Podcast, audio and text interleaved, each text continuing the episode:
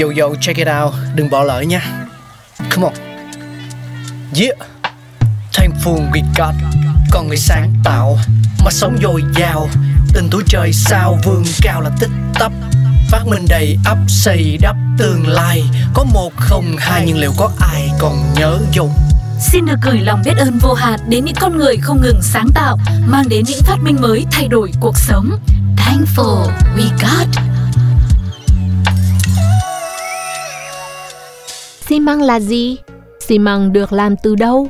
Ai phát minh ra xi măng hay xi măng có từ bao giờ? Công thức hóa học của nó là gì? Tính chất của nó? Những câu hỏi mà chúng ta sẽ luôn luôn thắc mắc hàng ngày. Bởi vì xi măng là nguyên vật liệu không thể thiếu trong quá trình xây dựng.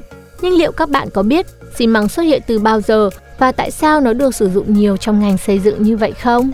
Cũng như ngày nay, đã có sản phẩm nào để thay thế hay chưa? Hãy cùng tìm hiểu nhé! Xi măng được phát hiện đã tồn tại từ những nền văn minh rất sơ khai. Thuật ngữ xi măng, tên tiếng Anh là cement, đã được phát ra từ tiếng La Mã với tên gọi opus cementitium, tức chất kết dính của người La Mã.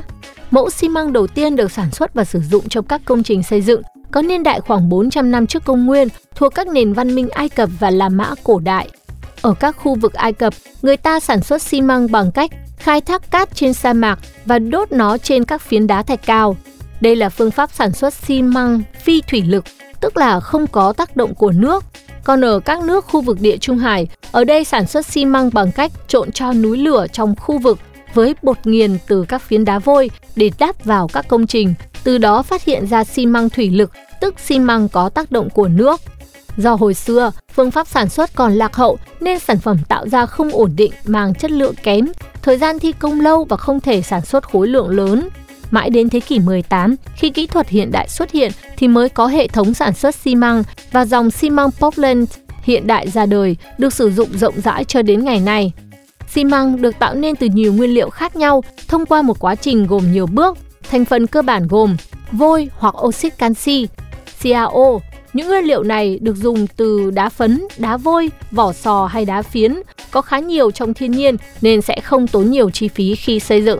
Silica, SiO2, được lấy từ đất sét, cát, chai cũ, đá sét, alumina, Al2O3.